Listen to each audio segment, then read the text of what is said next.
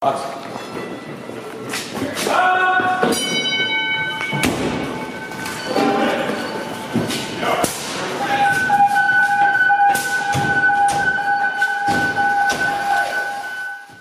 to the Student of the Game Fire podcast with your host, Danny B. Today's guest is Kyle Gorrell, first generation firefighter with 10 and a half years of volunteer and career experience, a backstep firefighter for the city of Decatur Fire Department in Illinois, who was assigned at the Downtown Rescue Specialty House of Engine 1, Ladder 1, and Battalion 1. Kyle is an instructor at the Illinois Fire Service Institute, where he has a love for teaching anything truck company ops from ventilation to VES. When you listen to Kyle speak, you can hear the love of the job he has with distinct conviction. With that, I present Mr. Kyle Gorrell. My name is Kyle Gorrell. Um, currently work for uh, Decatur Fire Department. Been there about four and a half years. Getting ready to hit five, so that's pretty exciting. You know, another year down. Um, I got in the fire service um, before I started volunteering. Uh, it was a, it was a great time. My brother hung out with some guys, and uh, you know they they carried their pages around. They did their weekly trainings. They talked about fires, and and man, I was I was a I was a firebug from there, man. It was it was awesome. Um, I talked to them about a lot of the stuff they did, which in tune I got on the, our local volunteer fire department as a junior member. So they were on a different volunteer fire department down the road. So you know we rebutted back and forth about our different departments and stuff, and it was a lot of fun. But uh, I owe a lot to those guys because I'm a first generation fireman. Uh, no, nobody in my family was a fireman. Um, so it kind of led into that. Once I went to high or once I went into high school and, and started doing some technical college stuff, they had um, they had that at the local college there. So we went in, went went and did two years of fire science classes, and after that, uh, graduated from there. Graduated from high school, took two years, finished off my degree there, and went to Western Illinois University where I studied fire science. Um, so I kind of took a two year hiatus from firefighting when I ran off to college. Uh, came back and joined the uh, the volunteer fire department those guys were on. So, and they were a combination department at the time. So, I did that for a few years. Got hired on part time there my last year there, and then when I was doing that, doing that, I tested for Decatur and ended up getting hired on Decatur. So that kind of leads me up to where we're at now. Okay, all right. Um, for those that don't know, uh, can you tell us a little bit about Decatur, the size, um, your call volume, um, your area, things of that nature? Yeah, so uh, City Decatur, uh, we were we uh, serve a population of about seventy thousand, uh, maybe a little less than that. Um, we have uh, seven stations, six engines, two trucks. Um, I work at Station One with uh, Engine One, Truck One, Battalion One, so we're the busiest engine company in the city. We go to every fire in the city, so that's kind of a perk on on being on the engine. So if we're if we're available, we're going to every fire. Uh, we go to about a um, 13,000 calls annually, and we go to about 150 working fires. So working fire for us is five inch on the ground charged with uh, one or two lines off working. Okay. All right. Um, what does Decatur get on a box alarm? So we get uh, four engines and a truck and a, and a chief. Okay. So we that leaves us about three companies still responding citywide. So we've we've had back to back working fires where it gets a little hairy. We've called in uh, volunteer organizations from the county to to help us cover. So we've ran you know up up to a third alarm. We can we can handle to that point as long as you know they're helping us out running calls in the city. So and we don't we don't have ambulances, so we we are fire based EMS where uh, we're just not transport. Okay. Okay. And are you uh are all the members uh EMT basics or paramedics? So we operate at the intermediate level. Illinois is kind of a weird state, so we operate at the intermediate level. We just have to have one intermediate on a rig at each time. Okay. So that's that's kind of how we work. It's a little bit different than than everybody else. So we don't carry we carry a certain amount of uh, of drugs, but we don't. We kind of carry an AED with a monitor feature on it, so we're we're just a little bit different. So we're kind of in the mid range between basic and intermediate, but we operate at that intermediate level. Okay. All right. Um, and how, how many personnel does Decatur have? Uh, we have about 106, I think, something like that, something along those lines. Maybe another extra or one less, something like that, though. Okay. And um, your rank structure, how, how, how does that go? So we uh, we operate a little bit differently. So starting from the bottom, uh, we have firemen, and then we skip that engineer level. So we we're officer heavy. So we go from um, firefighter to lieutenant. So as a firefighter, you're typically driving and riding backwards. So at a station, or I should say on a on a company, we have uh, two firefighters, a lieutenant, and a captain. Okay. So it's kind of weird. We're a little officer heavy. So as a firefighter, um, you'll drive and you'll ride backwards. And then depending on citywide, if your lieutenant could be shipped out that day, riding the front seat of a different rig. Uh, but typically we'll have a lieutenant or captain. Some days if we're riding four, your lieutenant's kind of a glorified firefighter. He's riding backwards. Okay. And your minimum staffing on all on all apparatus? Uh, minimum staffing is three for us. So every time, usually we shoot for no less than four on a truck company. So if we have to move somebody in to be on a truck, we'll do that. But minimum staffing for us is three. Three. Okay. All right. Sounds like most departments say that. You know, with with individuals I've talked to. Yeah, yeah. I mean, and there's some days if we're fully staffed, we'll have five on our truck company and four on our engine downtown. So okay. I mean, you know, we never run those fires when we got five guys on the rig. yeah, yeah. No, I, I, I can see that for sure. It always happens when you got at least uh four, but most of the time I would say three. Oh yeah, hundred percent. Every time we're running a fire, I feel like we got three guys. All right. Um. So, what does the term aggressive mean to you? Yeah. So aggressive to me, I had to think about this a little bit because every time we think aggressive, we think firefighting. Okay. Aggressive interior firefighting. That to me is true, but aggressive can mean so many things outside of firefighting. So, you know, aggressive can be just, you know, wanting the hardest job every time. But it also means, you know, being aggressive in training, being aggressive at, you know, your physical fitness, being aggressive at just at loving this job because it can go so much further. In Decatur, we're a little bit set up as kind of a ghetto town. So we we're typically aggressive and I love that. You know, we're a lot of times we're going in to try to put the fire out from the inside. And that's just the old school tactics that we run. So, you know, we we want to be first. We want to be aggressive and get in there. But, you know, being ready for work, I mean, and I mean that as showing up to work early, being ready for work as in when the fire comes in, always being mentally prepared and physically prepared. I think that goes so much farther than just being an aggressive fireman wanting to get in that front door. You know, training on something new every single day, and it doesn't have to be new to you, but you know, let's say today we're we pull some lines. Um, the next day we're working on something something with rope rescue or structural collapse, something in that in that term. You know, maybe we're doing RIT or doing SCBA maze. That to me is aggressive firefighting because you're always ready for work because you're training. You know, you're you're mentally and physically prepared for that job. You know, and, and something that I I, I kind of skipped over and, and kind of forgot about, but you know, when I talk about Decatur, we we have old school tactics because you know, like I said, we're kind of a ghetto town.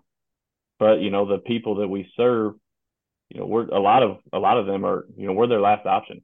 You know, we got I've been on medical calls where people are heating their houses or you know their basement apartments with their stoves. Mm-hmm. I mean, I'm not I'm not the one to sit here and say that you know right or wrong or we're the only town like that, but you know a lot of those people that are calling us they don't have anybody else. Mm-hmm. So you know Decatur Decatur kind of took a turn. We were somewhere like you know I think at one point we were just over 100,000 population, and you know early late 90s early 2000s we took that turn where we had a huge Firestone plant in Decatur that uh, used to make 10% of all tires that went on Ford V, or I said 10% of all Firestone vehicles, but they went on Ford vehicles when they left uh, left the lot. Well, in the year 2001, six and a half million tires were recalled.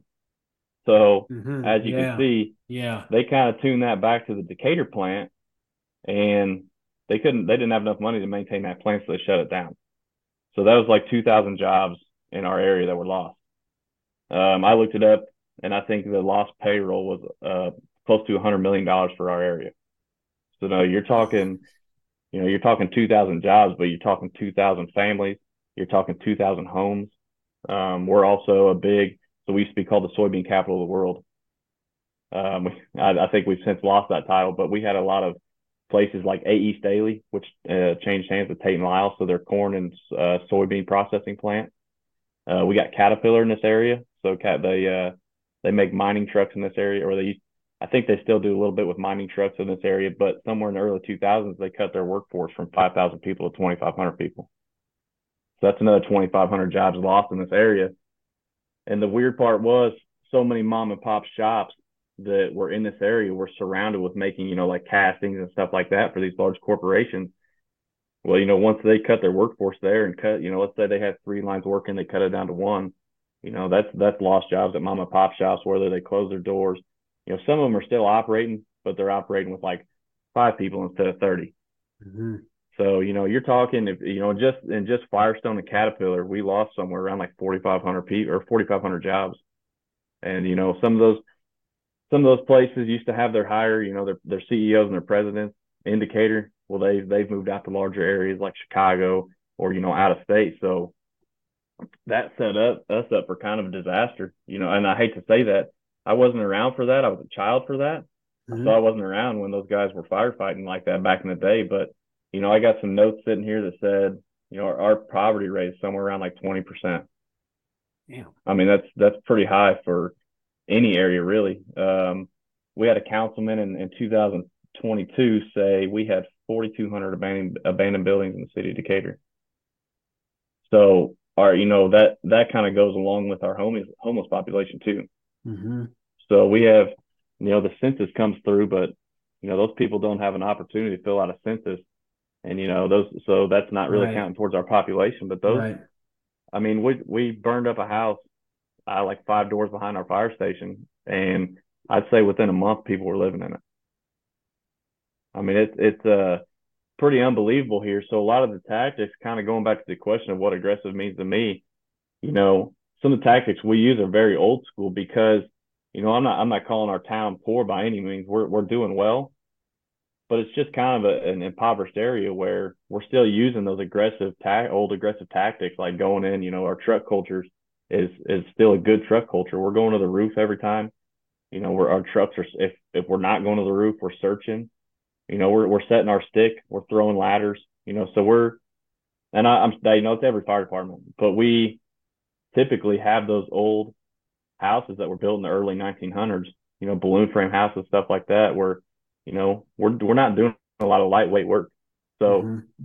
we get an opportunity to go in and put those fires out, and you know it's it's all high fives after that. You know, we I mean that's that's just the stuff we love. You know, I I could go on and on about Decatur, but that's because you know I, I kind of grew up in the in a suburb of Decatur, grew up around Decatur, have kind of seen you know buildings come and go, businesses come and go. Well, you know I I love the city of Decatur, and I think that's how you have to be to be an aggressive fireman. I think you have to love the city that you work in. You know, and I would say I don't know, let's say 10 years ago, we've had a couple of guys that, you know, got shot the, the letter that said they were getting laid off. You know, that's, that's not a great feeling to get. We right. ended up keeping them, but, you know, I love the city that I work in, but in turn, you know, the city has its rough moments. You have to learn all about your city, know all about your fire department and kind of go from there. You know, seeing history of Decatur and the pictures of it is awesome. So, you know, I can tune this all into being aggressive. Learn about the town that you work in. Learn about the uh, the the fire department that you work in. You know, look at those old pictures of the fire department. Look at those old pictures of the town. You know, you can learn so much from those from those pictures and stuff, but also talking to those guys that were firemen back in the 80s and 90s. You know, something that we've done for years was we call it the stag. So every year, all the retired guys, all the current guys, they get together for a steak dinner that's provided by by our uh, fire union. Mm-hmm. You know, we got guys that are coming in and, and walkers and, and wheelchairs. But you know how awesome that is to talk to those guys, figure right. out what the city used to be like. I mean, those right. guys, those guys could talk forever. You know, we've we've lost uh we lost our special operations, our rescue company. We still have it, but it's just kind of a reserve rig at this point. You know, we've lost engines, and those guys have lived through that. Those guys have lived through that pain. So you know they've they've had to learn how to be more aggressive without the squad coming. You know, without that extra engine company. So you know, to to finish up that question, you know, be an aggressive fireman, but learn learn all about what you're doing, learn about your job. You know, train on something new every day, and and be ready for work. Show up with a smile every single day. You know, whatever you got going on at home, talk to the guys about it, but you know, have the best day you can at the firehouse.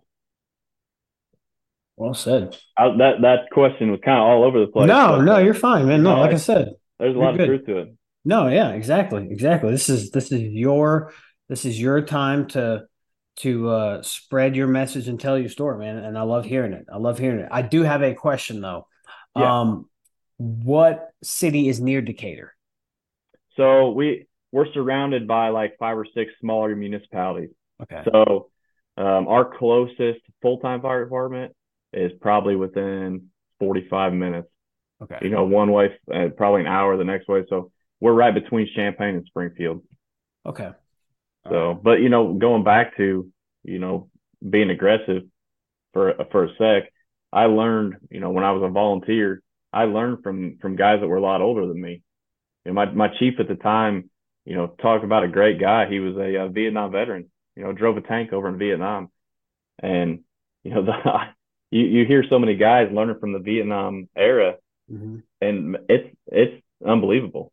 You know, I could say, hey guys, you know, I'm I'm I'm gonna head home. I'll see you guys later. Well, next thing I know, my chief started telling Vietnam stories, and I'm there for two hours. You know, where I'm sucked in. He could t- he could do that at three o'clock in the morning, and nobody's leaving because he's telling these stories. You know what? These guys are finally at five o'clock are like, hey man, I I got to go to work. we got we got to wrap this up. Right. But man, just being able to learn from him, and he, he's since retired. He's still around the area, but uh, man, it, it was unbelievable learning from somebody like that.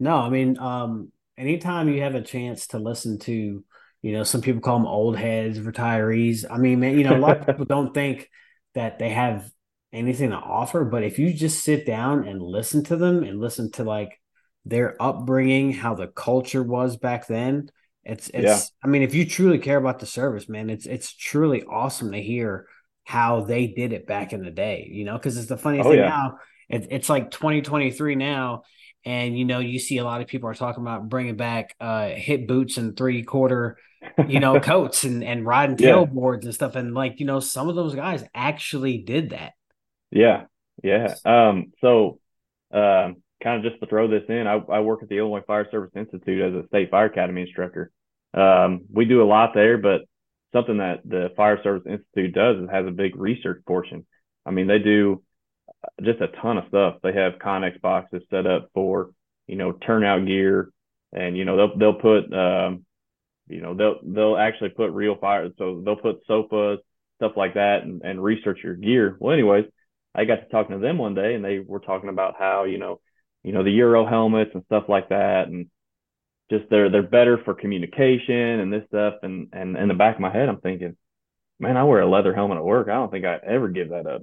Mm-hmm. You know, I, we were talking yesterday at work about you know 50 we should they're so it's a safer fire ground nowadays but i couldn't imagine going back 50 years and being part of that where those guys were wearing you know three quarter boots and long coats leather mm-hmm. helmets you know yeah i i we were uh, we were just given the the go ahead to start wearing leather helmets again in Decatur, and I, I, you probably could have seen my smile from a mile away. you know, the first thing that three of us did downtown was order leather helmets.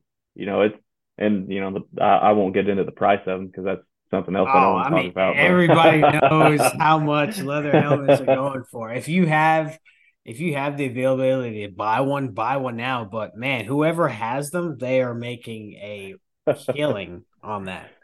Oh yeah, hundred percent. And I, I got a collection of of some helmets and stuff. And God, look, God forbid my fiance ever tell me to quit buying helmets, but uh, we'll see what she says from you know a couple years. All right. Um, but uh, before I jump into the next question, um, so working working as a state instructor for the Illinois, right? Illinois. Yeah. So it's called the uh, Illinois Fire Service Institute. Okay, they do a, a pretty good amount of research too for the fire service, don't they? Oh yeah, they do. Uh, they do a lot, and typically, uh, a lot of their stuff is published, so it's it's out there for everybody to read. Um, I I think they operate operate on a, quite a budget.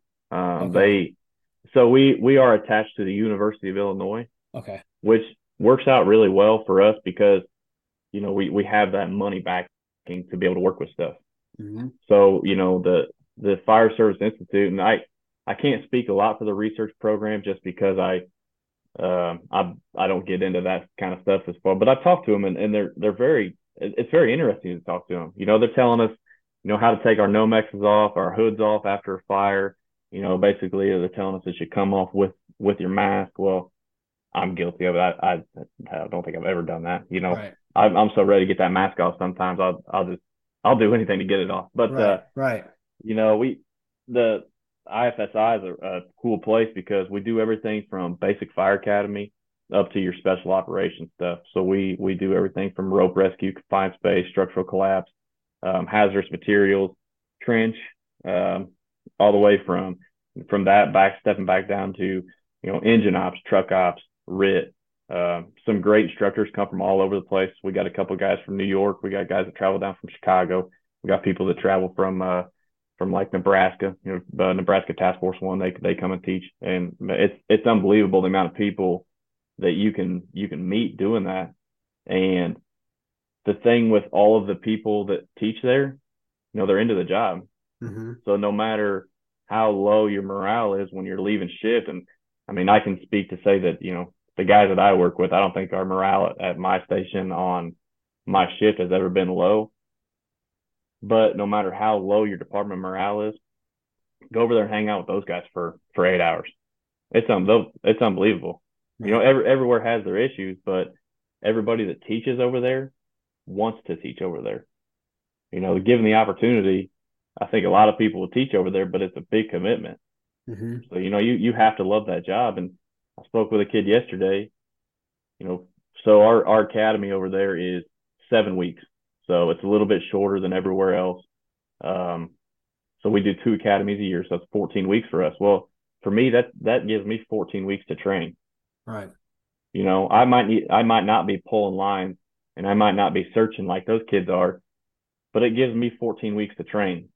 You know, to be to be around pulling lines, to be around laying five inch down, to be around searching, you know, stuff like that, throwing ladders. I mean, you'd be amazed at how many people probably can't tie a halyard off. You know, you're around that for 14 weeks, and it's it's you know glued to your mind. So you know that that's one of the I, I I had a buddy ask me to come over there, and I thought, you know, I'm I'm too busy. You know, I got different jobs going on the side. And I kind of, you know, woke up one day and I'm like, man, that'd be really good. You know, I ought to go over there and try that. Mm-hmm. And I I haven't turned back since. I mean, it's it's an awesome opportunity. And you know, if you ever get the chance to come out to the campus, uh, it's it's unbelievable. Take a take a one week class, take a three day class, come out. You know, we do some. Uh, our RIT class is attached to FDIC, so they do they do an eight hour class through FDIC. It, it might be a little longer than that, but uh, you know, basically they'll they'll take you from Indianapolis, load you up on a bus, take you to Champaign, Mm-hmm. teach you, put you in fire, put you in live fire drills, take a shower when you leave, and you're you're heading back to Indy. And the whole time you're on the bus, they're teaching to and from. So as soon as you step off the bus, they taught you how to do it. You step off, you go into live fire drills, and then they teach you on the way back. So you know it's it's an awesome opportunity. I, I highly suggest anybody to to go over there and check out the campus. Okay. All right. Um, years of service clause for promotion. What is your opinion on that? I had to think about this. So when I was a volunteer, um, I had an opportunity to become a lieutenant for the organization. At the time, I thought I was King Tut. You know, not not because I was a not because I was a lieutenant, but you know, I just I thought I was great at the fire service. And now, you know, I'm not, I'm not saying anything differentiate, differentiating between volunteer and full time, but you know, now that I'm five years full time, I'm thinking, what was I doing back then? You know, I was, you know, it's it's a little different being volunteer because you're, you know, you're not always a company officer, but you know, Mhm. you're if you're in charge of that rig and you got three people on there that are 18 years old, and at the time I was probably 22, something along those lines. I mean, I had the I I was in charge of of three 18 year olds. I mean, looking back, I'm like, man, that was I was crazy for doing that. But you know, once I got on Decatur and I look at so many different things, you know, it's a, it's a bigger bigger city with a ton of different building construction. You know, we got over 100 guys that are are working around you or with you on a department. I want to say that I think there should be a years of service clause. I just don't know how to set that number of years, if that makes mm-hmm. sense. Yes. You know, I I think that you have to be comfortable in your position, obviously as a fireman before you can even think about promoting. And You know, so in Decatur we can promote to lieutenant at six years. Okay. Um, I think that's a pretty good buffer. But you say, know, I'm, I'm, I'm coming no, up I, on five years, and uh-huh. there's some there's stuff I'm I don't think I'd want to ride the front seat for. You know, it's I don't know. I just I don't know how to set that number of years. I don't know. I I I don't. I mean, I, I think six six years is a to me that's a pretty decent number. That that should be enough time where you should know like SOGs, your standardized yeah. practices, how you guys operate, um, what you can and can't do, you know, within the scope of the department. I, I think I think that's a good number for sure. Yeah. For sure. Yeah. Six years is so good. we got I mean, so we're we're eligible to test at six years. I would say a lot of guys promote within that eight to ten year range, which I think is is a good thing. So I'm coming up, like I said, in a year, a little over a year, I'll be eligible to test for lieutenant. Um, will I be comfortable then? I don't know. I mean, I I think that's a toss up. You know, I could could a lot of stuff change in a year. You know, I I think I'd be ready to ride that front seat, but man, when we're pulling up to a fire, I'm sitting there thinking, man, I'm sure glad I'm in the back seat. You know, I'm sure glad I'm pulling lines. I, you know, it's it's it's a good thing. So, you know, kind of jumping back at, at the Fire Service Institute, when we're when we're teaching academy, we're the, we tend to be the company officers. So when we're on a let's say we do a a, a run on a two story fire, they put us into the company officer role, which I think is breeding great officers coming out of there. Mm-hmm. So I've had the opportunity to give size up. I've had the opportunities to, um, you know, take a company in. Granted, it's all training fires, but you know, I think it's it's breeding me up to that next level. But then you take that and you come back home and you're pulling up on a two and a half story balloon frame with heavy fire on two floors, and you're like, man, I got to be in charge of these two these two goons, and I call them goons because they're the guys I work with. You know, I love working with those guys, but you know, I can tell you right now, if I'm doing a 360 with the guys I work for, they're probably going to beat me in the front door. You know, they're they're just so they're so fast, and I think that's a great thing. But uh, you know, and when we talk about the years of service for promotion, I think that brings up another topic of the senior man. So, you know, when I said we're a little officer heavy in Decatur, you can promote for uh, lieutenant in six years, and after that, your next step is captain. Well, you know, I think we have sometimes I think we have more officers than we do firemen, and the the opportunity to promote is there. And then you know everybody around you is promoting, so you're thinking, oh man, I need to promote, and then you're missing that aspect of having a senior guy. Mm-hmm. You know, I, I think, you know, being downtown at Station One, you know, engine one's our extrication engine, engine like you know, kind of quote unquote rescue engine. Okay. Um, so we have two of those in the city, but we got one of them at Station One. Uh, we got a hundred foot platform, so you know you got to learn your truck culture there. We have uh, the battalion chief down there. We also have our, our rescue down there. So you know we are um, we are the technical rescue team for our area. So stepping into that, you know, I'm I'm coming on as a as a probie and I got to learn, you know, I got to learn the engine that I'm riding, and I got to learn what's on the truck, you know, what's on the rescue, only because, you know, if we had a big incident and you know we had some sort of confined space or whatever, you might be jumping over to the rescue just to just to take it out there as a crew. Well, now you're around all that confined space stuff, so now you're you're learning what's on it. You're learning, you know, and and you're learning so much other than firefighting. You know, you're learning mm-hmm. how to how to sharpen chainsaw blades. You run, you know, something as little as as taken off a chainsaw blade. You know, I, a lot of people probably don't know that. You're, uh, you know, you're talking a lot of these new firemen didn't come from the trade. You know, I I I actually I was a, a police officer for a year before I got hired, but before I did all that stuff, you know, I was I was doing excavation. I was helping guys do some roofing work, helping guys build some garages, you know, flipping a house, whatever so I kind of came from that aspect of, you know, learning a little bit about hydraulic by doing excavation, you know, learning hand tools as far as, you know, how to build stuff. Mm-hmm. Well, we lose that aspect of having a senior man to show you all that stuff when everybody's taking a promotion. You know, and then I do I blame anybody for taking a promotion? I, I don't think so at all. I really right. don't, you right. know. But I think we lose that and you know, I talked to my buddy Dylan about it, and and you know, let's say we have a lieutenant's test next year. It's like I'm, feeling pretty good about my spot as a fireman, do we promote to lieutenant or do we stay a fireman for, you know, let's say till the next test, just to try to help these new guys out? Because at the point that I'm at right now, of a four and a half, five year fireman, you know, we're getting a, you know, next week these kids are graduating academy, so we're getting, you know, we're getting a probie next week. Well, we got to teach him all this stuff, Mm-hmm. and we got to we got to shape him into being the person that teaches the next student things.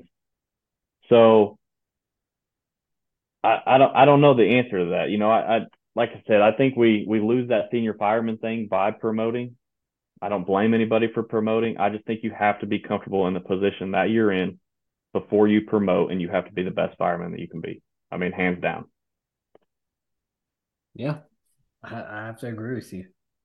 I mean, I, I do like the number six though for some reason. It, it- to me, it stands out. it stands out. Yeah, But going Yeah, back and to uh, going back to when you mentioned um, when you were a volunteer, it was the same for me. Like I look back at it, you know, I I, I kind of climbed up the ranks through the volunteer service, and at one point, you know, I was I was the assistant chief of training, and I was like 20 something years old. I don't know, maybe like 25, 26. And I look at it and I'm like,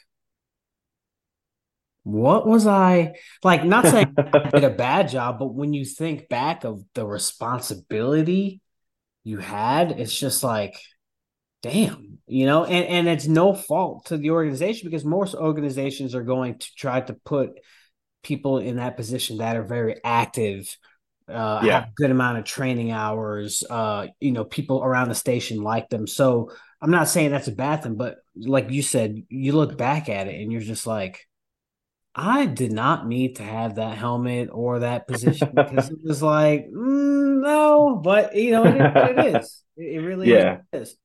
Yeah, and when you say, you know, they they put people in that position that are active, well, you know, at the time, I'm I'm a young 20-year-old kid.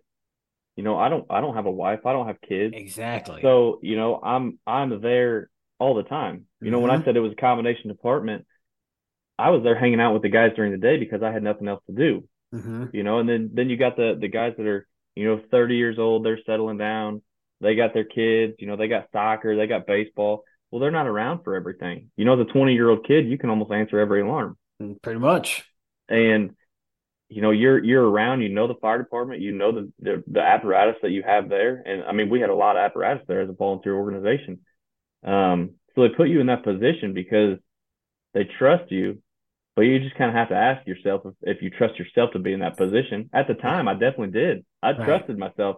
Looking back, I'm thinking, I don't know what I was doing. Exactly. You know, I I thought I was cool because I was wearing a red leather helmet. You know, Mhm. I I mean that was Mhm. that was part of it. But you know, I I I think the volunteer fire service nowadays struggles to find those older guys because you know times are are so busy. So Yeah. I mean that that's always going to that's always going to be a revolving door of of putting those young kids in those positions. Mhm. But it's up to it's us, up to us to be able to, and I say us when I speak of me and you and and other podcasts. You know, it's it's it's up to us to be able to shape them into into that role. Absolutely. Absolutely. And I'm not trying to take away from any young volunteer officer out there because there are some that they they start them young, they teach them what they need to know, and by the time they're our age, man, these dudes are jam up. Oh yeah, and and the biggest thing I the biggest thing that I've seen with young volunteers or young volunteer fire officers is they are more into the job than a lot of the guys that are full time firemen. True. You know, I I hate to put that burden out there, but it's a there's a lot of truth to that. Mm-hmm. You know, there there's guys that are there because they're getting paid. There's they're they're obviously, I mean, but they're there for their pension. They're there for their health benefits. You know, the, the a young fire officer might work at Walmart night shift Mm-hmm. and he's hanging out all day at the firehouse. Well, that's because he loves this job. He wants nothing more than to be at the firehouse. Some of those guys, you know, will choose nothing, never to be full time firemen. I don't blame them for that. I think it's uh, you know, this this job's a lot different than other stuff, Mm-hmm. but they'll choose to never do that, and they'll be the best fireman they can be. And I I think, like I said, I think more of them are into the job than some some full time firemen. No, you're absolutely you're absolutely right. I mean, I've I've interviewed a few of them. Uh, I'll drop one name, Jake Chappell. I don't know if you follow Mhm. him for with Harvest in in Mhm. Alabama. I mean, that dude is he loves the fire service and Yeah. he is a volunteer. And you Yeah. know, I mean, not taking away from volunteers because I used to be one, but you look at it now, man, it's it's got to be tough. Because I remember back in my day, you know, we were kind of like, uh, you know, our roster's somewhat okay, but we need more people. Now departments are struggling. Oh yeah. Because I mean, you know, most jobs aren't going to go. Oh, oh, you have a call. You need to go to that. Yeah, no. Like yeah. you're here Yeah. to work. When I was you know. uh when I was a volunteer on Mount Zion, I worked for the public works in that area. Uh huh. So you know, and the the the person over the village, they said, Hey, you know, if you need to go to an alarm, you can go to an alarm. Right. And that was I mean, that was the coolest thing there was because I was in Mount Zion all day long. Mm-hmm. So I was two minutes from the station. You know, I got in on some good fires because I was close. you know, and that and that was awesome. But you know, it's just like you said, they can't do that nowadays. no, it's totally. know, different. I mean, some places, if you work for like the town or village or whatever, Yeah. they they they might understand and let you do that. But Yeah. nowadays, man, it's it's it's tough. I mean, and Oh, yeah. and I don't see it getting any better, unfortunately. No, I don't I don't see that either. And you know, when I was when I was working part time for Mount Zion, I was working 24 hours a week. So they Okay. set it up that way because if we needed to fill in for a 24 hour shift, we could do that. Okay. Well, I mean, I the, there's not a lot of people that can put in 24 hours a week if they're working somewhere full time on their days or you know on Mhm. their on their full time job. Mm-hmm. And uh, you know, it's a little that's a little different because it was a combination department. But I mean, put that with volunteering. You know, somebody's got to answer the bell on Christmas Day. Yeah. I mean, somebody's got you know Thanksgiving, same thing. I mean, somebody's got to be there to do it. And you know, there's some smaller towns around our area that sometimes can't produce the guys to even run a medical call, and that's no fault of them. It's just it sometimes it's hard to do, and uh, you know they they have to rely on each other to to you know call a different organization to run a call for them. But you know, it's part of it. Yeah, absolutely. Absolutely right. 100%, man. 100%. Um, the next topic you wanted to uh talk about physical fitness and how it plays a major role for you. Oh yeah. So, you know, the, I, I feel like uh, the the poster child for sometimes not working out. Uh, I hate do. to say it, but yeah, you know these yeah. these last seven weeks when we're teaching fire academy, you know, on my days off, I'm going over the fire academy. We're getting up early, we're getting home late, so that's probably the hardest time for me. But the most important thing I can do is every day when I'm at the firehouse workout. You know, every single day. If you're if you're at the firehouse for 24 hours and you can't find an hour to work out, I feel bad for you. I really do. You know, there's there's a lot of times where you know you get up an hour early and go work out. hmm Um, at at my station downtown, almost all of us work out over lunch, Okay. so we're pushing each other to be that much better. You know, the, at that point the gym is full. I mean, we're working around each other, doing everything we can. You know, and and uh, these guys are throwing up you know big weights, and I'm over here thinking, man, I can't do that. And then I'll try it, I can't do it, and I'm like, all right, that I got to be better next week. You know, I got to get up the weight the, the weight these guys are pushing. Well, you know, I I don't care if you're an Olympic bodybuilder or a CrossFit athlete, you got to find time to work out. So, you know, I I was I was lifting weights every day. Kind of noticed my cardio started to slack. Mhm. You know, I thought I was going to be some big muscular guy, and all of a sudden I'm like, man, my cardio is not the greatest. So I started to do the uh, the Fit to Fight Fire, the Patreon Okay. group. It's, Okay. it's been a lot better. So I've I've never really been much of a CrossFitter. Um, nothing against it, just never really kind of got into that. Uh, but that Fit to Fight Fire has been an awesome thing. I mean, it it truly has. Um, it's something different every day, Mhm. and it, it's something that if you can't make it to the gym on your days off, most stuff you can do at home. Ex- Yes. I mean, and that and that to me, and that, that's that's the big with some guys at work to have kids. You know, I'm kind of at the point where, you know, I'm getting married here in a couple of weeks. We don't have any kids, so I can take off and go to go to the gym if I want to. Well, a lot of guys can't do that. So, you know, find the time to lift weights when you're at the firehouse, but find some time just to do some body weight workouts while you're at home. I think you're gonna. I think that you would notice a, a huge difference doing that. No, absolutely. Abs- And, and that's the thing. You don't need a lot of equipment, man. Like you can get yourself a sandbag, Yeah. uh, a couple weights, a bar, and like a vest, and that's all you need. Body weight Mhm. exercises is better than doing nothing. Oh yeah, put a vest on and go out and ruck. I mean that, or just go for a walk with a vest on. Your neighbors might look at you a little weird, but uh, hey, you know, I you know my my captain, uh, he goes out and, and walks the the trails in the woods at a, at a local park, you know, with a vest on, and he said it's he it puts him in the in the most physical fit state he can be. But you're also talking about a guy that I swear is good at everything. So No, I mean, and that's the thing too. Like you know, especially with what we do, it get it doesn't get easier as you get older. It gets harder, and you know, and you never think you'll be. You know, as a young fireman, you're never like worried about. Oh, I'm not going to be like this guy. I'm telling you, age catches up to you. Your body will start hurting in places. You'll be sore, and oh yeah, it's one of those things where you have to maintain you have to do something and especially with the gear and then uh, i don't know how is it in the summertime in illinois do, do you get a lot of humidity oh yeah, very high humidity for us. Okay. So we're Okay. you know we might we might hang around that 80 90 degree range, but it's it's very humid. It'll Okay. zap you in a second. right right you know all that plays a factor in in, the physical fitness and a lot of people you know some people be, might be like well I I just don't like running. That's totally fine. You don't really, you can Yeah. ruck, you can walk if you need to. You can walk if you're on a treadmill, walk on an incline. Just do something to get that heart rate going, to, to get that blood flowing. Because when you're at a structure fire, all the maneuvers and and and uh, tasks that you're doing, that's a workout with the added stress of the turnout gear on top of you. It's just Yeah. you know you, you just got to get acclimated to it. Oh yeah, when I'm carrying my gear from the rig to our our gear room, I'm thinking, man, how the heck do I wear all this stuff? This stuff's unbelievably heavy.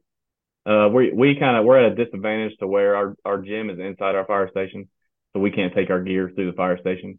So I don't, I'm not, I I can't say I'm a huge proponent of working out in gear because I've never been able to do it. Yeah, Um, yeah. but you know, I've seen plenty of guys do it, including yourself, and I think it's a huge benefit. You know, you get you get used to working in that gear. You do. I, and I'm not going to say it, it's it's glorious. It is not. It's, it, it sucks. Like, It sucks when you got to put it on and you got to do burpees or something because it restricts your mo- your your mobility. But yeah, getting used to and getting acclimated to that heat trap just it sets you up for success when you do mm-hmm. get that call. oh yeah, yeah. So no, I, I, I, and I- you know, go ahead. my my captain, my captain kind of keeps us going because I swear I've never, I, I shouldn't say I've never seen him work out at the firehouse. He somehow, he's an early riser. I I don't know when he finds the time, but the guy the guy is unbelievable. I he'll work he'll outwork me day in and day out, and he's you know 20 years older than me or, or more. Mhm. You know he he he's kind of humble about it, but uh you know he just he just went off and went to the uh the world or the I can't remember the name of it, but the police and fire games they were up in Canada this year. Okay. Okay. He didn't tell us anything. Took a couple of days off, came back wearing a gold medal for getting first place for his age group in a pole vault competition. I'm thinking, how? I mean, when did you find the time to do this and not tell any of us about it? I mean, he drove over to Indianapolis, rented a pole uh, a, a pole to do the pole vault with, Uh-huh. took off, drove up to Canada, came back wearing a gold medal. Like, dude, where where did you find the time to do this? And hey, how are you so humble about it? But he, you know, he keeps us going every day 'cause- because he will work circles around us. If you if you're lacking, he he's going to show you. He may not say anything, but he'll be like, man, I'm getting outworked by my captain right now. It's it's always the the old heads, man. You know, you hear back in the day of these guys, these they call them old heads, but they would like smoke cigars and cigarettes, and then when that fire comes out, the new guy's like, "Oh, I got this guy beat," and you know, the old head's on his second bottle, not even struggling, and you're just like, and the old head's looking at you like, "What's up, bro? Like, keep Yeah, up." I get. I guess we're going to go out and change bottles now. yeah, hundred percent. I hundred percent see that. Oh man. Um uh going outside your department for training. Yeah. So I think that is probably one of the biggest things for the fire service nowadays. And, you know, some of the training at our department can sometimes be because the state makes us do that. Right. Well, I, I mean, that's it's something that's got to be done, but we might not be, you know, a, a lot of our training is coming from in house. You know, we're not the chief's not making us pull lines every day. We're making ourselves pull lines every day. You know, that some of our, you know, some of our RIT training could be a little bit better. So we choose to do that inside our fire station. Well, at some point, you you got to get outside your firehouse, and I don't mean that. And like I said, I, I'm not saying that in any negative way, but the ease of doing that nowadays has never been easier. Absolutely, never been easier. Um, you know, bro, uh, brothers in battle, Cody Trestrail is coming um, to Aurora, which is it's it's three hours north of us, mm-hmm. but bringing the the two day conference up there, mm-hmm. Mm-hmm. you know, and and you know, there's plenty of guys like myself that plan on going to that. Aurora's holding another one with uh, like Tim Klett, uh, Bob Pressler, and Frank Leeb, some of those guys mm-hmm. for a leadership conference. Take a day off, you know, and, and do that. This this job is is you can do this job without ever spending a dime out of your own pocket. Right. But there comes a time where you might have to spend 150 bucks on a hotel room to get some good training. Mm-hmm. You know, the first time that I realized that was a few of us went down to uh, go listen to Mo Davis. Okay. Talk uh, just outside of St. Louis, and we sat down there for a day, went over uh, two topics, came back home, and we're like, man, what? There's so much that we could change.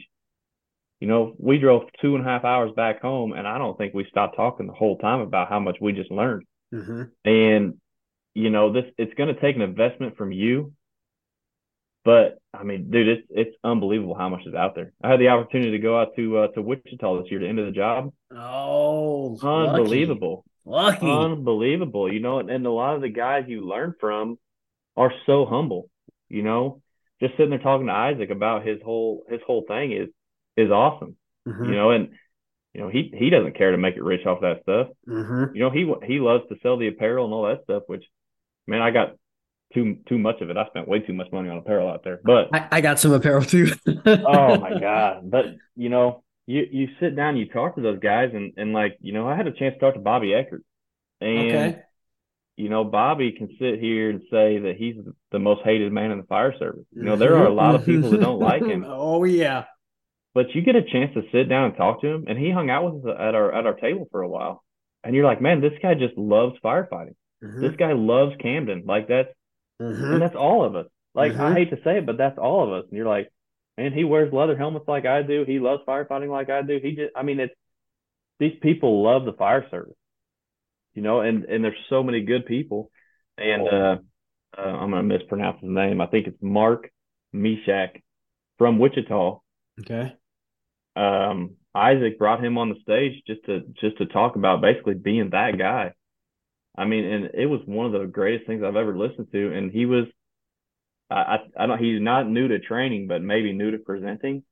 And it, was like a, you know, a thing that I took the most from. I, I walked up to him afterwards and I said, man, that was a great, a great thing you did because all of us here are that guy. We just never realized until right now.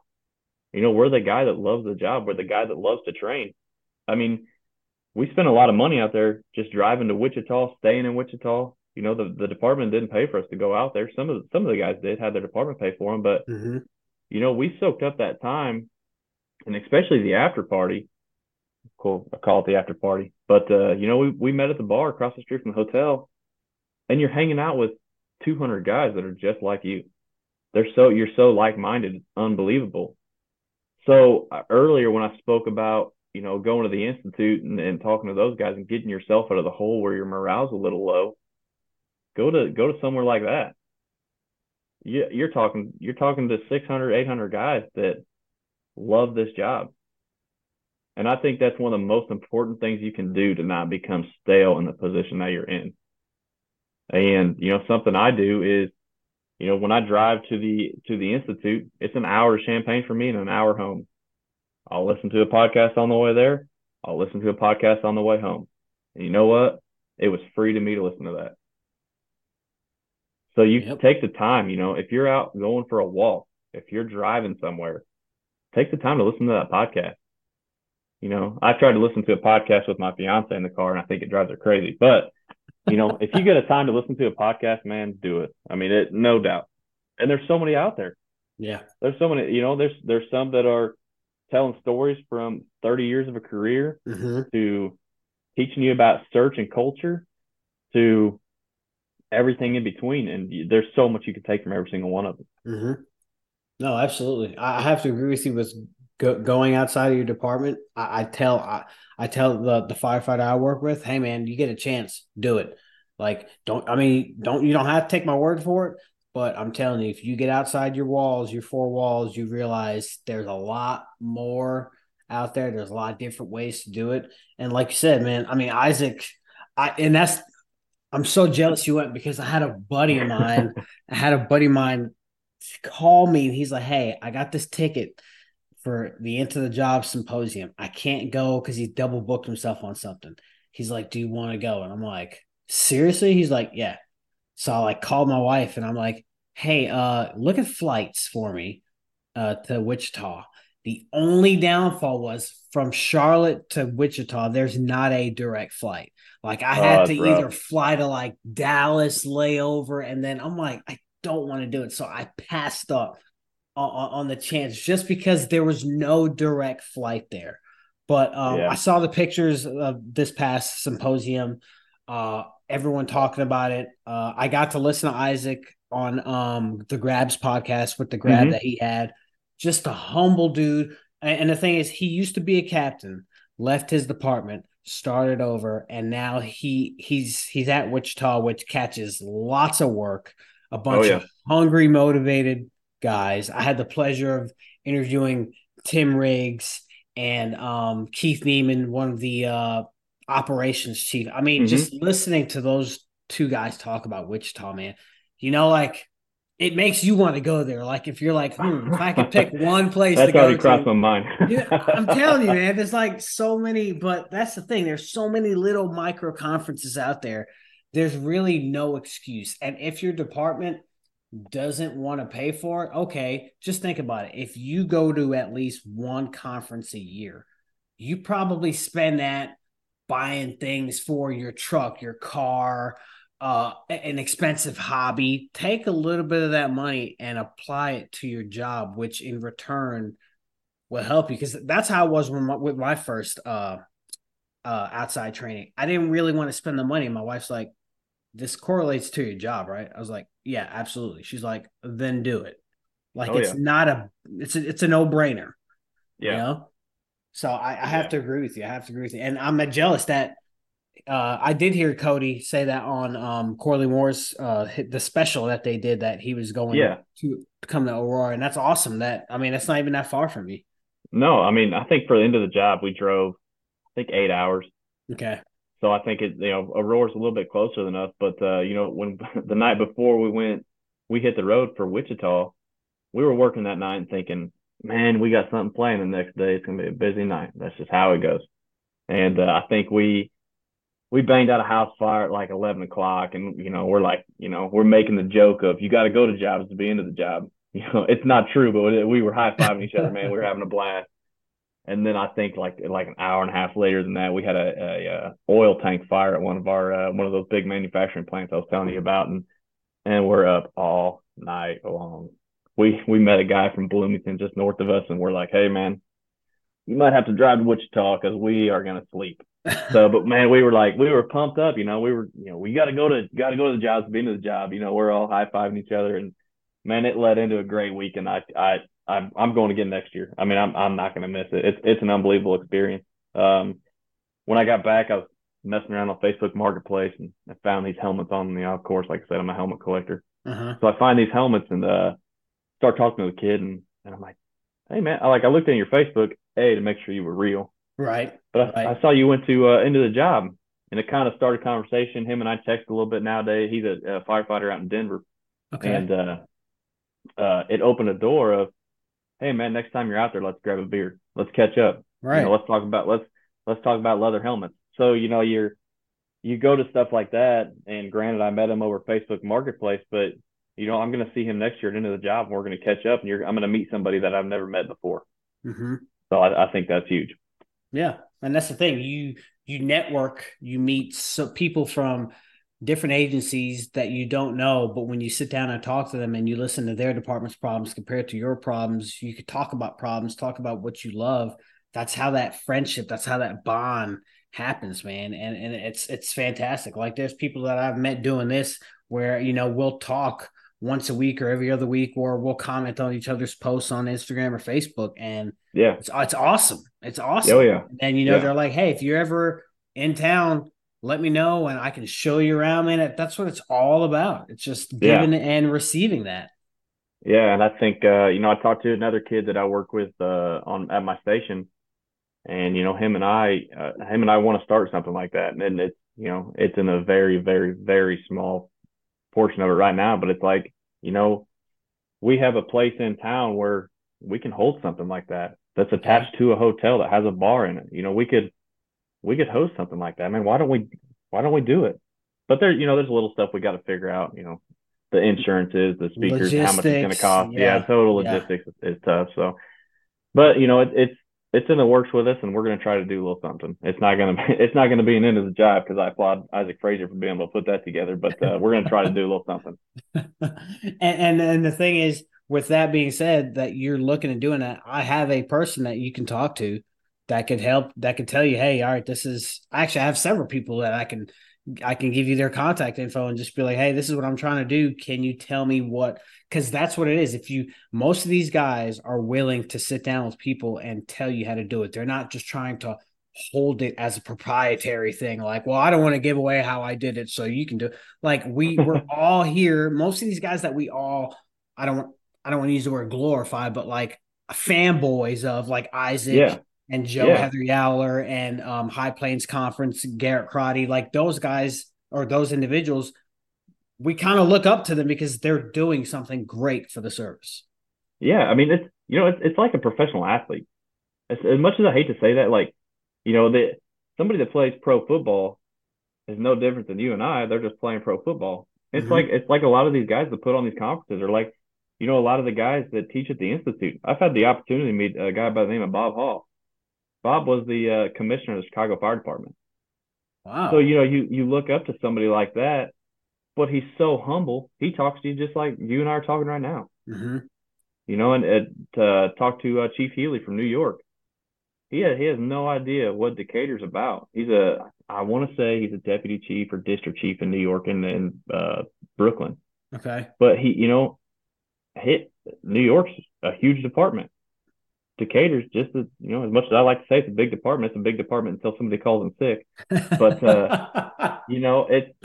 You get the opportunity to talk to people like that, and they're so humble. But you look at these people as mentors. Right. Right. No, no, no. Awesome. awesome. Awesome. I like that. You think you're a big department until somebody calls out sick. yeah. That's a good one, man. That's a good one um all right and uh so you, the last topic your your presentation uh titled the reality of culture. Yeah so i think we've talked about it a little bit. Um just about the old school firefighting tactics. So when we went to into the job and um, riley the guy i was talking about earlier him and i talked about doing something like into the job. Well when i went there it sparked interest into building a presentation I've had an opportunity to do the presentation. It went it went really well. Um, obviously, there's stuff I'm going to add. There's stuff I'm going to take off. You know, it it's truly the reality of the of the fire service nowadays. And I got some bullet points here that I wrote down, but uh, you know, it's based around the culture of the fire service, looking back many years to where we are now.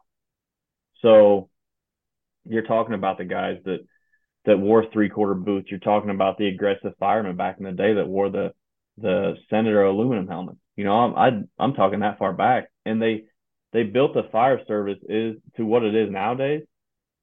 Yeah, we've become a more safety oriented fire service, and I think it's good in some aspects. But you know, look at what those guys did, and now we're adding things like survivability profiling to the mix. Mm-hmm. And I mean, I, I I got mixed opinions on it. I really do.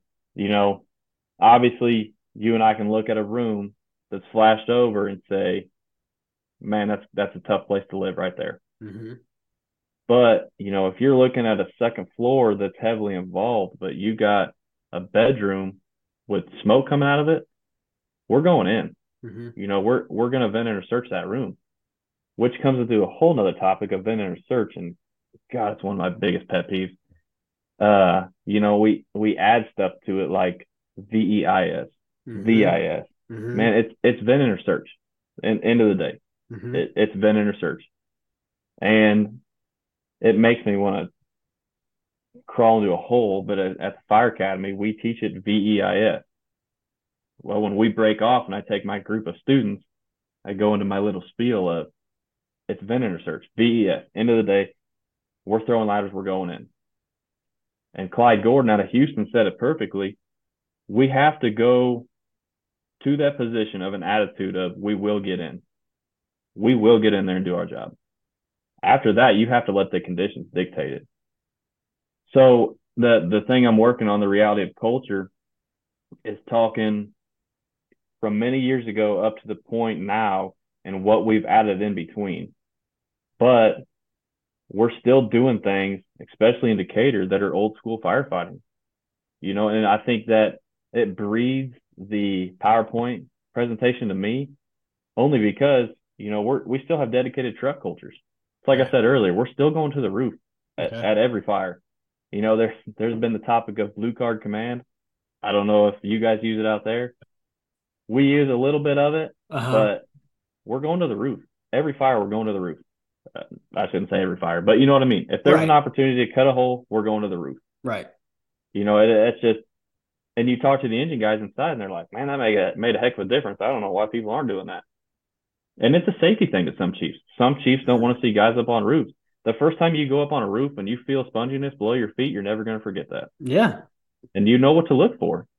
You know, you get a good attic fire and you see some sagging in between, you know, some some trusses. You're like, right, I'm just going to go on the left side of that, cut a hole, and get down Mm-hmm. you know make sure you're sounding your roof when you get up there but that's stuff that that i talk about in this presentation you know they these guys built the culture of the fire service a hundred years ago you know what it is nowadays we're still cleaning toilets every day you know we're still we're still doing probationary stuff every single day we're still cooking great firehouse meals you know some of the stuff we do in the firehouse the the weird traditions of hey this day we got to mow because this is how we've done it for 50 years you know that that's part of the fire service that you have to learn to love. Mm-hmm. Do I clean my toilets at home every day? No. Mm-hmm. I'd probably drive my fiance nuts if I toilets at home every day. But you know that's that's what we built this this up to be. And you know Bobby Eckert said it perfectly. Fire is not the obstacle. Fire is the objective. You know it's the when you when we pull up to a house on fire, it's hard to be safe when a house is on fire. That's when when I when I talk to my fiance, the first few times she's like, "Hey, be safe today," and I'm like, "Yeah, I'll, you know, I'll I'll be safe. I'll be careful." The more I got to talking to a guy, he's like, "Man, can't be safe in an environment like that. You got to be smart." So you know, like I said, fire's not the obstacle. Fire's the objective. Once you get the fire out, safety can begin to take its begin to take its place. So you know, it kind of that's a little all over all over the place as far as that goes. But uh, you know, I'm I'm looking to put that presentation on, you know, a few more times and have a good time with it. But you know, so one one thing I put right here is we can still run a safe fire ground using street smart aggressive tactics. You know, aggressiveness is not about being irresponsible and reckless. It's about getting the job done. So Uh, I'm gonna say that there are a lot of people that are that are listening to this that are shaking their head or giving a fist bump in the air because because it's funny that you you mentioned that word safe yesterday. I took a class with Jason Bresler from the FDNY, and that that was one of his things. He's like, "All right, guys, um, when people say, "Hey, man, stay safe, have a safe shift, or do things safe," what does that mean to you?" And like, I'm pretty. The consensus of the room was, we can be. There is no such thing as safe when it comes to doing this job. You Mhm. have to be smart yeah, and and I'm not going to repeat anything you said because you you you hit you hit the nail perfectly with how you stated that. But Mhm. unfortunately, we have some chiefs in leadership positions that don't see that. And what I love about Jason's presentation is at the end of the day, he all brought it back to whenever you have a chief and and I, I'm probably paraphrasing a little bit, but the Yeah. the gem, the hidden gem in there that he was pretty much trying to say was chief officers that do that that have that safe mentality they do that because they are so far disconnected from the way the fire service is today that they oh, yeah. don't know. And that's the thing they don't know. So they see something they don't like they're going to pull you out. Yeah. You know? You know so, you're our our chiefs know who our rock star companies are. 100% our chiefs know who's going to work. You know if if engine three is getting a first due fire on my battalion you know, he the the captain there is is the real deal. He's not going to put you in a bad spot. Mm-hmm. You know, he he might go in front of the line to figure out what's going on before he sends you there. You know, it is it is what it is. That's you know that that's not safe. It's not safe, but it, he's putting you in a good spot. You know, it and you know if if uh if engine one and truck one are showing up on our shift, and I'm not saying this on my shift uh, specifically, I can't speak for a lot of shifts because I don't work with them. Mm-hmm. But you know, if the chief knows that that engine one's coming right behind him, I feel like he thinks he's in a pretty good place because he knows the guys know the job and love the job. They're not going to go out and and walk into a front door and fall into a basement because they weren't feeling for the floor. You know, we're going to do things as smart as that we can. But you know, at some sometimes you have to understand this job has reality too. And I'm not speaking as far as line of duty death. You know, it could happen, yes, but I'm speaking, you know, we're we're going to get hurt doing this job at some point. Right. some, I don't care how safe you are doing this job. At some point, something on you is going to get hurt. It can be as as little as you know rolling your ankle, uh, you know, hurting your shoulder. You know, you we've had guys fall in the basements before. luckily, they weren't on fire, but that's just how it works. You know, we we were uh, we were going in. We had a idea that there was a hole in the floor. We had no idea how big it was but some guys went in the pool or went to the basement. We got them out. Um, not a big deal, but uh, well, I say not a big deal. It wasn't a big deal because it wasn't on fire mm-hmm. because we had already gotten the fire out. Our visibility was a little bad, but we got them out, and it, you know, it. This job has a reality though that you know, no matter how safe you are at some point, there's a good chance you're going to get hurt. Absolutely, absolutely. Um, one thing I did forget to ask you, with you being an instructor, what is your favorite yeah. topic to teach? Oh man, you know, I I could keep I keep going into this, but I I love teaching truck work. Okay, I, I truly do. Um, but you're on an engine. As, uh, we we bounce between. So we okay. we okay. bid our station, but okay. we are we ride engine one or truck one, one of the two. So sometimes we'll do it by a pay period, or sometimes we'll just hey we we need to put you on the truck today or whatever. Gotcha. So, um, so I love teaching uh, ventilation, your search tactics, stuff like that, just because you know some people some uh, when they some people when they get to academy have no sense of volunteer firefighting. Mm-hmm. So the first time they get on a ladder truck, they're like, "Man, this is this is wild. We don't have a hose line with us. We don't have anything with us, and you want me to go in there and search?" And it's like, "Yeah, I want you to, I want you to go in there and search. You know, you can teach them stuff about commercial roofs, residential roofs. You know, footing on a residential roof for some people is brand new. They've never been on a roof before. Mm-hmm. So just just stuff like that, and just you know, I, I'm the instructor too, where I, God, they could hate me for this, but I'm not a yeller. I'm not a yeller. So like, you know, we it, we kind of run it as a paramilitary organization, but you know, I think the kids love. I say kids, heck, some of them are older than me. I think the students love coming to my station because I like to have a good time. You know, I'll, I'll teach you what needs to be taught, but I'll teach you also how we do it on the street. You know, when I, when uh, Riley and I were talking the other day, the kid I spoke about earlier, you know, I want to, sometimes we go to these departments and help them out teaching. I don't, I don't want to teach them how Decatur does it. I want to teach them how they do it. Mm-hmm. You know, we throw, you know, we throw a minimum of 15 guys at a working fire within three minutes, we're all there with each other. Well, some of these people might have two engines and they might ride two people per engine. And, right. you know, you're throwing a 24 by yourself. You know, you're throwing a 24 to the roof by yourself. And that's something that we can't teach at the Institute, but it's something I like, I show them how to do. And I'm like, man, make sure you know how to do this when you go back because it's going to be expected of you. Mm-hmm. So, no, absolutely. Absolutely. Uh, so many good little nuggets today. Um, Kyle, man, I, I, appreciate you uh, coming on. You are the first guest on the new round of interviews with the uh, different topics and questions. I've changed it up. I'm pretty sure people are probably tired of hearing the same old, same old. And I'm like, you know what? I'm gonna switch it up a little bit. I'm gonna get uh, a little deeper on some yeah. on some uh, some questions and topics. So um, I appreciate having you on, man. Um, and just to let the listeners know, Kyle is an individual who reached out to me and probably was shocked that I emailed him back so quickly. oh, I was it, it, blew me away. My phone thought, is know, readily on me all the time. So like if I have time, I'm like, oh yeah, I'll, I'll you know, I'll answer this real quick. And um he he had a love and passion the way he wrote his email. I was like okay this is a guy i need to talk to. So i'm just trying to say kyle is an example of a person who didn't know me. He he listened to my podcast. He reached out. I reached back and we made it work. And i want others to know it, it it's as easy as that. Reach out to me. I'll reach out back to you. We'll schedule up. We'll get it done. I got to give a lot of credit to my fiance. I was uh i was outside mowing listening to a podcast. I'm like, man, I, sh- I should reach out to Danny. And I'm like, no, nah, I'm not going to do it.